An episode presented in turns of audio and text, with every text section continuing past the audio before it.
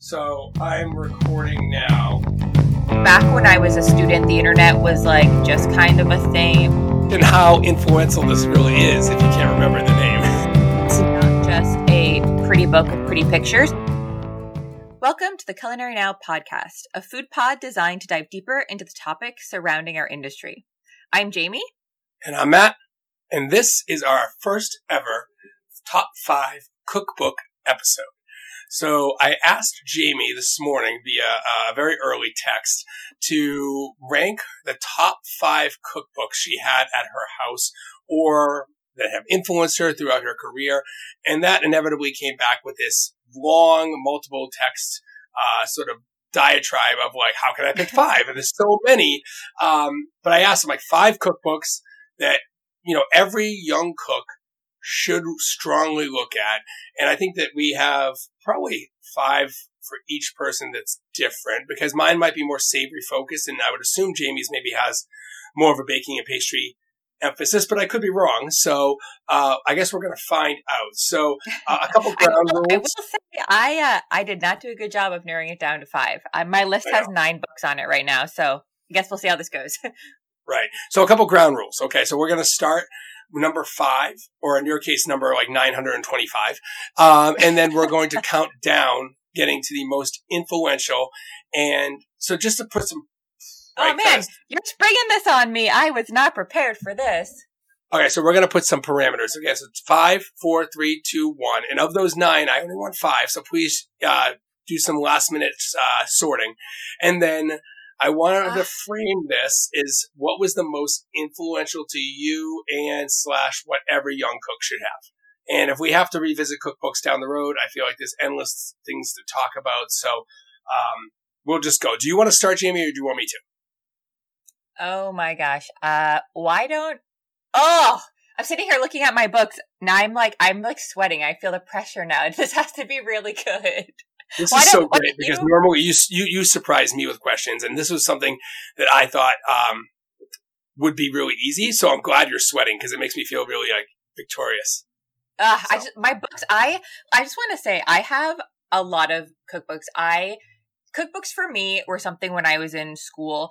They were they were my life because back when I was a student, the internet was like just kind of a thing. It wasn't really taking off like. It's not like it was today. And I know that makes me sound like I'm ancient, but it was different. And books were my life. I lived on them. I needed to have every book that came out by like every author anything to do with cooking and specifically pastry and i they're so they're also special to me and i can i look at them and i can think about where i was when i got it or what i was thinking when i first looked through it or how it influenced my career so it's really hard to just pick five because they all hold a really special place to me But we and- can revisit this too. We don't have to just pick just- five. We can always come back and have practice cookbook number two. I Um, know, I now, know. I think that what you said is more common than people think, though, because I- I think anyone who really is in love with food and, or, or does this for a living and takes it seriously and has like that quote unquote passion has a weird obsession with cookbooks because yes, there was not as much information available as easily when potentially me and you were coming up. But I also Right. think it's such a good thing to collect because, you know, cookbooks are timeless and you always want to be able to look Mhm. back and see what people were doing at a certain point in history. I, I just think it's the internet will never provide the sort of like depth that you can get by really diving into a cookbook. So, all right. So I will start. Let's just figure this out. So I'm going to start. and my number five, and this is a little bit personal because I feel like this is something I used almost every day in the restaurant just as a sort of barometer or like a checkpoint to kind of make sure that I was sort of on par with where I should be heading. And if you, um, if you recall, so my, the restaurant that I ran in DC was contemporary Latin American. So, um, I had to use a lot of resources to sort of get my mind around those flavor profiles. So the book I have in front of me, and this could be anything by this author, and I, I strongly recommend people pick this up if they're in a- any interest in cooking Latin American food well. Uh, is One Plate at a Time by Rick Bayless. I think that anything by Bayless in general is is solid, and you you really can't go wrong. But I think that this provides not only a uh, a really well written recipe selection from Mexico, but also a lot of backstories to go with those recipes and, and sort of why people do the things they do. And I think that's one thing that Rick has been really great at is making sure that he provides context to go along with his, with his recipes. I like that. All right. Number five for you. I know. Oh, I was, I'm sorry. While you were talking, I was writing, I was trying to rank them because I don't, I don't like this ranking system. All right. Flip so, a coin, Jaime. Let's go. All right, all right. Number five for me is going to be Alain Ducasse Grand Livre de Cuisine, the but the pastry one. So he, yeah. he does have he does have two. He does have a savory one and a pastry one, and this one's huge for me because it one it's classic.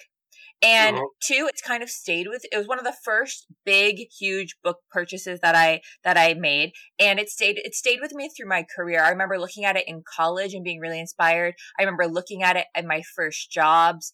Um, so it stayed with me, but everything is super classic in it. And you just, you just can't, you can't go wrong. You can't go wrong. That like so reminds me of another book that was on my like six, seven, eight, and nine. Um, which is Cooking Through the Seasons by Jean Louis Palladin, and I and I because it is classic, but I, it didn't make my list, so I'm not going to spend too much time on that. But I snuck it in, so if you're interested in classic savory, look, look into that. Okay, my that is an awesome choice, by the way. I think that that is a fantastic book. Um, my number four is I actually have two books that kind of fit this category, and it's something that I became interested in uh, as a young sort of cook when I was a sous chef and eventually taking over running a kitchen is the ability to use everything on the animal. And I think mm. that the mm. nose, the tail, the stem, the seed, like that, that sort of total utilization, uh, especially with emphasis on food waste, is is still extremely relevant. And I think there's a lot of books out there that that really do this service, uh, do a really good service to this area. But one of the ones I picked up really young, and it's a small book, probably I don't know, 200 pages, um, is The Whole Beast by Fergus Henderson. And I think that, you know, for those who don't know Fergus, like I don't know him personally, but um, he really started like this movement. And like, you know, I know we've been eating the whole animal for, for centuries, but this guy in a very, very small restaurant in London uh, called St. John's did amazing, very simple work highlighting the entire animal. So um, I think this you know, some of his, his bone marrow is iconic. And if you, if you look at like just a parsley salad with roasted bone marrow, something that has become sort of a, a, a tradition or, or, or, a very popular dish on many menus, it really started with this guy. And I think that there's a lot of people that maybe don't know him or know what he's about. So, uh, really approachable book. Recipes are super simple. You might have to look up a couple conversions because it's written in very sort of uh, authentic Londonese, which is maybe not the right way to put that, but um, it's definitely a great book to kind of understand where this um, whole movement of nose to tail started. And uh, one book that I've I, I, I read to this day. Number four is going to be number. Okay, number four. Here we are. Number four is going to be Frozen Desserts by Francisco Migoya. Um, Francisco Migoya has uh, three f- or four books out now, and he, all of his books are so educational. There's so much content in them. There's so much you can learn from them that I I love all the books, but specifically I love frozen desserts uh, because one, I love to make ice cream, and two, it was his first book, and it's honestly my favorite. I think the desserts and the recipes he has in there are again they're very classic and they're timeless but they're solid. And he really teaches you in his books. He teaches you about how to come up with formulas the proper percentages. And i love all the education he's providing. And it's not just a pretty book with pretty pictures. It does have both of those things but it's also really educational um, he also has the elements of dessert, which is also really great. He has the Modern Cafe. He has a chocolate book. Um, he just came out with a bread book. Uh, so definitely anything by him, I highly recommend, but specifically frozen desserts and elements of desserts. Those are kind of like tied for me, but frozen desserts number, number, his number one book, um, for me. All right. Number three. And this is a little bit basic, so hopefully no one out there is sort of judging me on this. But this was one of the first cookbooks I ever bought or re- I actually received it as a gift. And, you know, it's not as praised as some other books out there. It wasn't written by any sort of famous chef, but I strongly believe that this is a book that every person, whether you are a professional cook, a home cook, someone who never cooks but might have to cook on occasion, should have. And it's the joy of cooking. I think that regardless of who you are, this book has everything in it. And if you ever need to make something, um, you know, on the fly, as as the saying goes, this book is a great sort of just reference to kind of remind you of really where you need to be heading. And I'll give you a good example. So this morning we had a friend come over for breakfast, and you know, I didn't want to have um, a big meal because we didn't have a lot of food in the house to begin with. So I was like, oh, I'll just make some blueberry muffins. I made blueberry muffins a bunch, but the ratio is not something that I have in my brain. I popped open the joy of cooking. I got some basic numbers and I was able to put it together and they came out pretty good, which I think is something that we should all have at our like disposal is a book or a reference guide that can kind of get you through the majority of cooking tasks. And I, that's why mm-hmm. I love the joy of cooking. Yeah, that's a great one as well. I I would agree with all of that. I think if you're talking like basic cooking methods, basic baking methods, you really can't go wrong with the joy of cooking. And there's a lot of books on the list that we're not going to identify today that people would probably like, why isn't that book on, on, on his list or her list? And I think that there are certain cookbooks out there, and the joy of cooking might even fall into this, although it's a little bit more pedestrian, um, that are almost like prerequisites to getting to a true top five. Because these books are what influences or what influence us and what we use on maybe a daily basis or what we did use maybe when we were in restaurants or, or whatever. But Mastering the Art of French Cooking by Julia Child, Escoffier, um, Robuchon, uh, these are all books that you, you, you need to have, but they are almost not on my list because it's assumed that they're the most important. These are the people that really laid the groundwork for cooking uh, and for cookbooks to be written. So I'm not identifying them because they're secretly my like sort of prerequisite or precursor. You have to use those before you can even get to the top five. So a little bit uh, right. just to throw out there.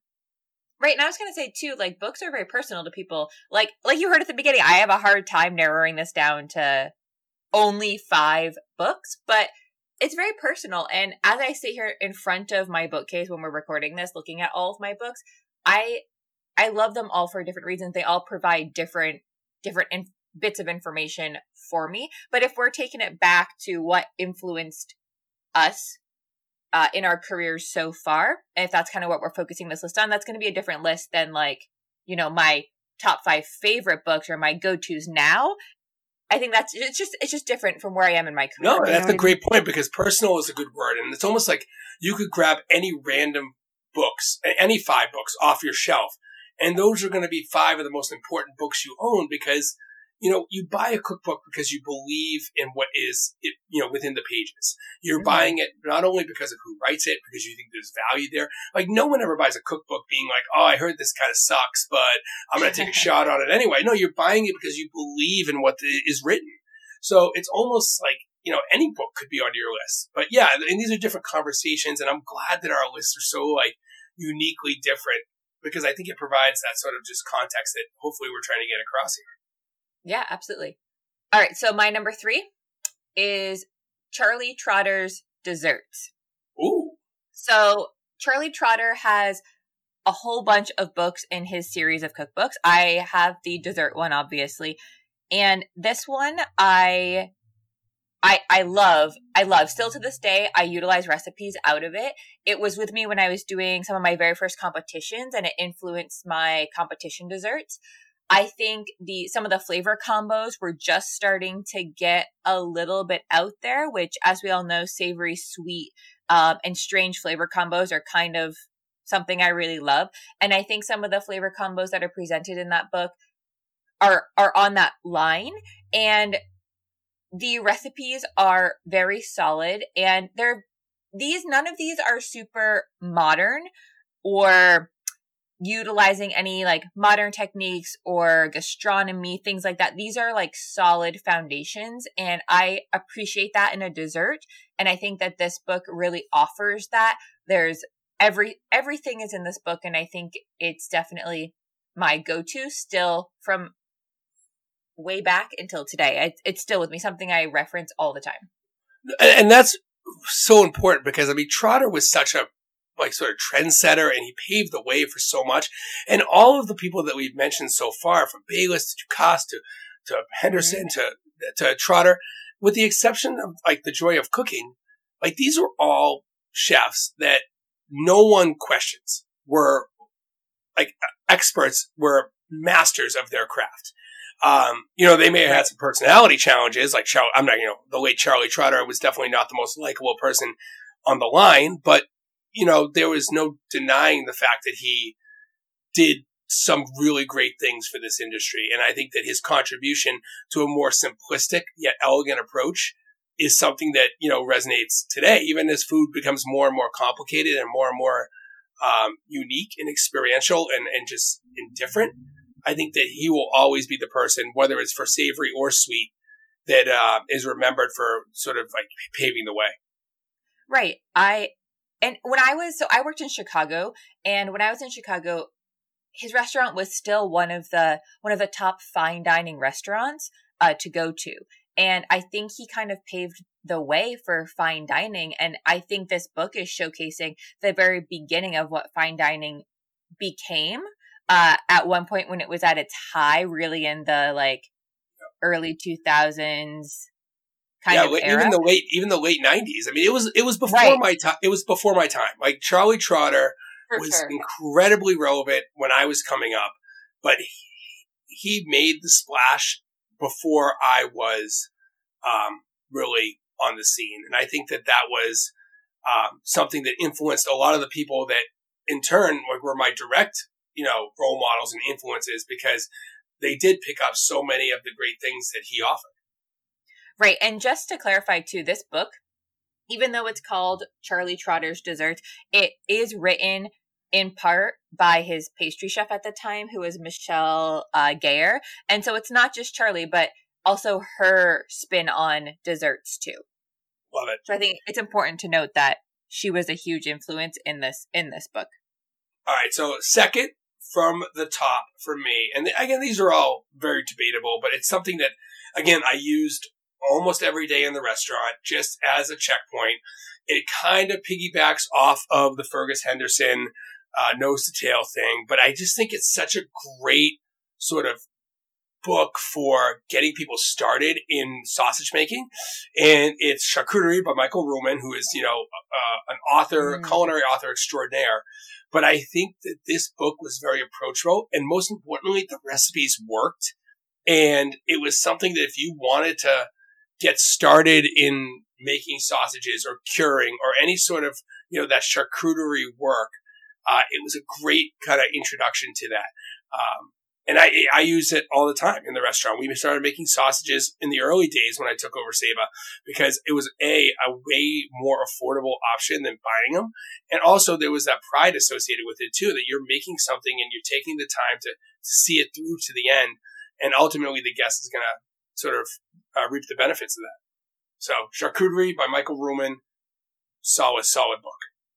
And I really think any of his books are solid. Um, I know we're going to yeah. go off off here, but he also has that book Ratio, and I think that that's yes. such. Yeah, it's such a good book. Any of his books are amazing. Uh, absolutely. So when we uh, in the bachelor's program for the culinary arts at, at Johnson Wales, that's one of the books that is like strongly recommended reading or, or, or, purchase it because you can have that in your back pocket. And again, just like that, the joy of cooking, it's a lot more compressed, but it's like, it's, oh, you need pizza dough. You need, you know, any sort of rice measurement. It's just, it's right there and it shows you a, a really, really legitimate ratio of how to sort of start balancing uh, ingredients. So I, yeah, I agree. That book is fantastic. And also he just came out with another uh, awesome one called Scratch, which I have not had the time to dive into yet, but I uh, it is by far on my list. Oh, nice. All right, so number, number two. two. Yep, number two for me is going to be The Secrets of Baking by Sherry Yard. And now Sherry Yard is an amazing pastry chef. Her resume is so, so impressive. And She actually has two books. I love them both. She has The Secrets of Baking and she has Desserts by the Yard. Desserts by the Yard came out, um, I'm going to say like 2008, 2009 ish, because I was working at the hotel and my pastry chef would use that book all the time. But The Secrets of Baking specifically is one that I love because it talks a lot about the family tree of pastry and how these master techniques that you learn can can help you to create multiple recipes once you learn this one technique. For instance, uh, creme anglaise, which you might say is one of our mother sauces in pastry uh, creme anglaise and what you can do once you master that one technique of creme anglaise, how that can then turn into pastry cream, turn into souffles, turn into ice cream, turn into cremeux. And she does that with a lot of things in this book. And it's really eye opening. And it was really the first time I saw the connection between savory and pastry and between those two worlds where we can have a mother sauce or a mother technique and and build off of that and this this book is great. It really opened my eyes to to that world and how to kind of approach and look at things a little bit differently in the pastry world. And that's an important thing is you said open your eyes. I mean, cookbooks should be inspiring. I mean, you should read a cookbook because you're trying to emulate something in that book, whether that's an actual physical recipe, maybe it's some more of a philosophy or, or, or whatever. I mean, I think that if you're choosing a book that's going to be inspiring, you're choosing the right book, regardless of whatever it is.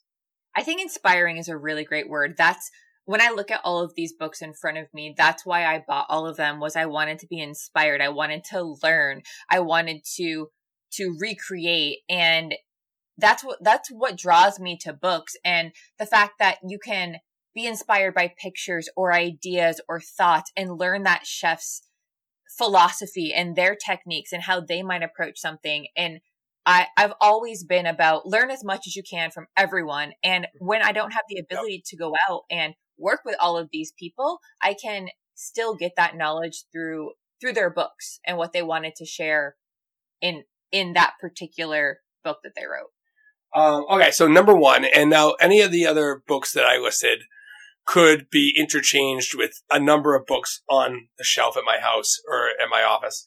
But the one book that I, I come back to, and it's a little cliche, so bear with me, but like I have to give it credit because I think that there is, you know, hundreds, thousands, uh, uh, or even more chefs, cooks, whatever uh, you want to call them out there that would reference this book as not only maybe what inspired them to get into cooking well in, in the first place, but also helped guide them again from a philosophical standpoint as well. And you know, when you start talking about like Trotter or you start talking about some of these big old names, um, you know, they were before my time, and I and I, I think that those people still influence me in some way. But the first book that I remember dropping big money on, and when I say big money, over fifty dollars on a book, uh, which is nothing these days. You can spend up to a hundred dollars. I mean, if you're buying modernist, you know, cuisine, it's you know thousands. It's it's, it's ridiculous. But I think this book is incredibly influential, which I think is something we identified as important when choosing uh, some of your favorite books. Uh, it also, no matter the day, no matter the week, the time, the decade, has remained the book that really lit a fire in me. And not that I ever really cooked this style of food, but just from a, again, philosophical um, mindset, like I think that I have to acknowledge that the, the French Laundry Cookbook is by far my favorite cookbook of all time because it changed the way that books were written. Like that was the first book that kind of shifted the needle or moved the needle to this is now going to be the standard for cookbooks. It's not only going to be a bunch of words on a page uh, with ingredients and measurements and maybe a little story. It's going to focus more on the story rather than the actual food. And yes, there's recipes included, but you don't read that cookbook to real uh, to understand how to make a salmon rillette. You read that cookbook because you want to understand why that rillette reminded Thomas Keller of an ice cream cone and how that really shaped, you know, how he changed the world of food. And that's yeah, why I that mean, book's number one. I don't think you can go wrong with any of Thomas Keller's books. I'm sitting here and I see The French Laundry, I see Bouchon, I see Under Pressure, I see Ad Hoc at Home, I see Bouchon Bakery, um, all all lined up. And my husband's a chef as well, and I think that just goes to show you you can't go wrong with any of them. I agree with you. The the story behind it also in the French Laundry, the pastry section is also beautiful and unbelievable. yeah. Yeah, it's inspiring and to read about it and to see how they they talk about food in that book is I I 100% agree with you. Um I think also in that category would be things like Three Star Chef from Gordon Ramsay. Mm-hmm. Uh, also, I, I love that book as well as from a pastry perspective too, as well as Eleven Madison Park.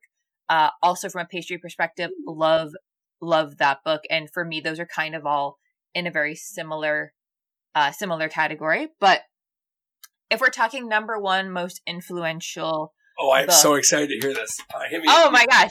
Give it to me. no, it's so. okay, I so I did these on the fly, not knowing this is how we were ranking them, and I this one book. Stop I, making excuses. Let's go. What do you got? I Number one. I keep I keep going back to it for a lot of reasons. It's definitely a dated book. Um, it's definitely not new. But Sweet Seasons by Richard Leach it's it's one of the first books that really for me broke down cooking seasonally what's in season in the fall, the winter, the spring, the summer, and how you can showcase those ingredients and let ingredients speak for themselves and shine and not try to use strawberries in December. And I, I appreciate that. And it was something I, I never really thought about because working at a hotel right out of school and then, well, being in school, you know, in our classes, we can get strawberries all year long and we don't realize that they don't taste as delicious in December and January as they do in May and June. And having my first job out of school be a hotel where you use strawberries and raspberries all year long, having a book that broke it down and be like, no, this is what's in season in the fall, and this is what a fall dessert should be. This is what's in season in the summer, and this is what a summer dessert should be. I I think that was my, I went back to it time and time again just to see, oh, okay, what's in season before I really got the hang of it. And and that was really when I got into restaurants. I started to get the hang of what seasonality really meant. Because in small restaurants, that's how we were cooking. We were cooking with the seasons. And I didn't realize that at the time. So having a book helped me with that. And also with the flavor combinations he use he uses in there. He does use some floral flavors, which aren't really all that popular. So being able to utilize that for flavor combinations as well. Uh, yeah. So Sweet Seasons, Richard Leach. It's an oldie but a goodie. Uh, I, I am to say to anybody who loves plating as much as I do, it's not necessarily something I would take plating inspiration from, but flavors definitely. Uh, plating inspiration is a whole nother category for me and would be going into probably a whole nother episode of my top books for picture plating inspiration, like visually. But that one. Well, that could happen. We could definitely do another yep. episode on this because we filled 30 minutes or so pretty quickly. So, um, I, mean, I haven't right. even got, I haven't even gotten to the category of like flavor and like all of those educational books. I mean, you should literally see the list I have of like, okay, in an educational, these are my four top, like for flavor pairings. And I uh, say, save the list. Save know, the list. We are going to come back to this time and time again. so as we're wrapping up, because I think that we both um, put five awesome books out there that I think would benefit anyone who ever um, you know decided to open them and, and look into them. Uh, my surprise question, not really a surprise question, but like my question to end this on, because normally you Shanghai me, is what book we talked about things that influenced us or we've had a sort of on our shelf for a long time and we've gone back to time and time again. But you know at some point those books were new. So my question to you is what is the most recent cookbook you bought and why? Oh. In the in the pastry world? Doesn't matter. No it could be savory. Oh okay. So Actually, I think the most recent one I bought was savory. Yeah. All right, what was it? Well, I hold on. I'm doing a glance and seeing what the what the actual most recent one I the most recent book I got was actually just what day is today? Was this week, this past week. Um, I, I, like how you're taking this so seriously. You could make up anything and no one would know the wiser, but I appreciate your oh, honesty in this situation. No, but seriously, I, now, now, no, no, no, no, now you have to be honest, okay? There's going to be a lie detector test that's given after this. So what was the book you received last week? Uh, it's called The Defined Dish. It's a, it's actually a cookbook. Um, we went to her book launch party here in Boston on Wednesday. I went with, um, with Tao and we, uh, we got the book for going. Like it, it was signed by the author. So that was the most recent, the most recent book I got. Yeah. Anything else come to mind that like maybe you purchased or, you know, something that would be a reason you bought it? And I like the fact that you're going kind of savory on this. Um, what did I get for Christmas?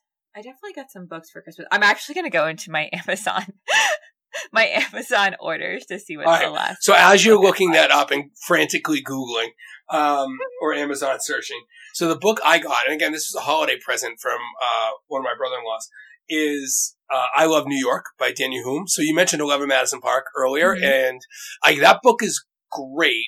Although I feel, and maybe, maybe it's it's almost unapproachable um, in the sense that that's not something you're cooking every day. You're using it because you want inspiration, seasonality.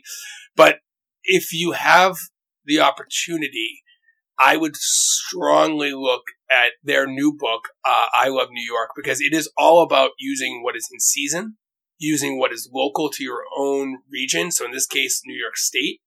Um, and not only is it amazing visually, but the recipes are legit and they work and it's just, it's unbelievable. Plus, weird note, and this has nothing to do with the actual book. The cover is like a padded cover, so it's just it's so nice to feel. But it's it's one of those books that you should definitely check out because it has such a wide variety. It goes alphabetical. So it starts, you know, A, B, C, D, and it goes through all the ingredients that they use. So you'll get to L and there'll be three recipes that use lettuce and you'll get the lobster and there'll be clams and, and, and then there's pork. And it's just two or three recipes under each letter using one ingredient and one specific farmer, which I think is, again, like just, that's how cookbooks are being written now. Um, they're more holistic, which I think is awesome. So that is my most recent book. Uh, again, it was a gift, so thank you. But um, it's something that I am just like I cannot get my my my head out of. It's it's it's fantastic. Oh, nice. I yeah, I'll have to look at that. My most recent pastry book purchase turns out was like two and a half years ago, but it was um, it was Hello, my name is Ice Cream, and it's by Dana Cree and it's about the art and science of ice cream and it's a great book. Love, love that book. Um, so that was my last pastry book purchase.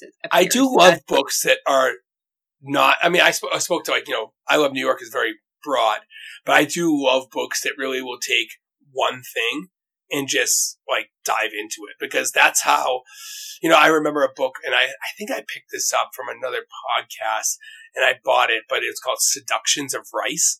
And like, if, if you're, if, it sounds a little like creepy or awesome, but like, if you're, if you really want to learn proper rice cooking, like this is a great place to start. And I think that that's also a whole nother category or genre of cookbooks, the ones that dive into specific ingredients that, um, that we could talk about another time.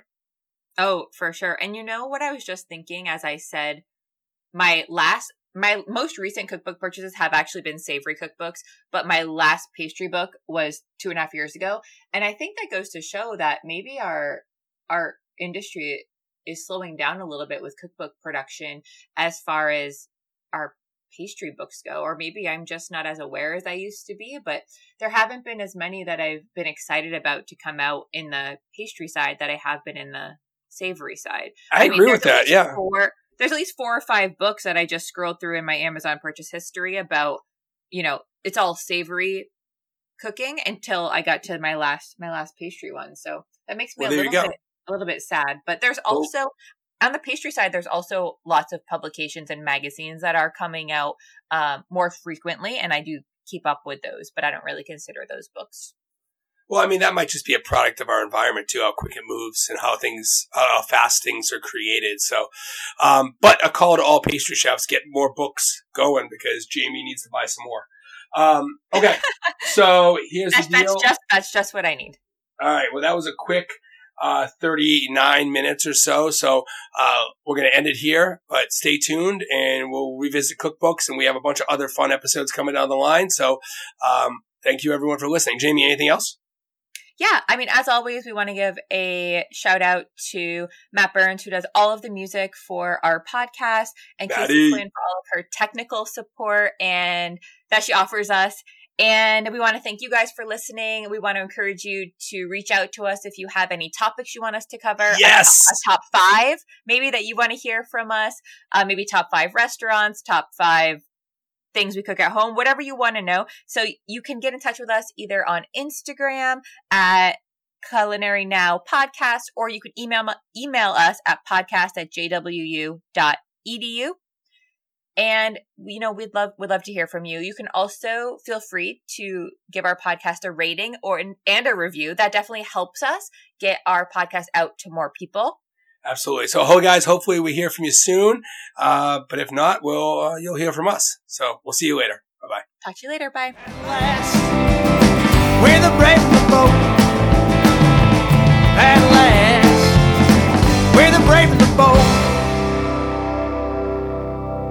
And we out.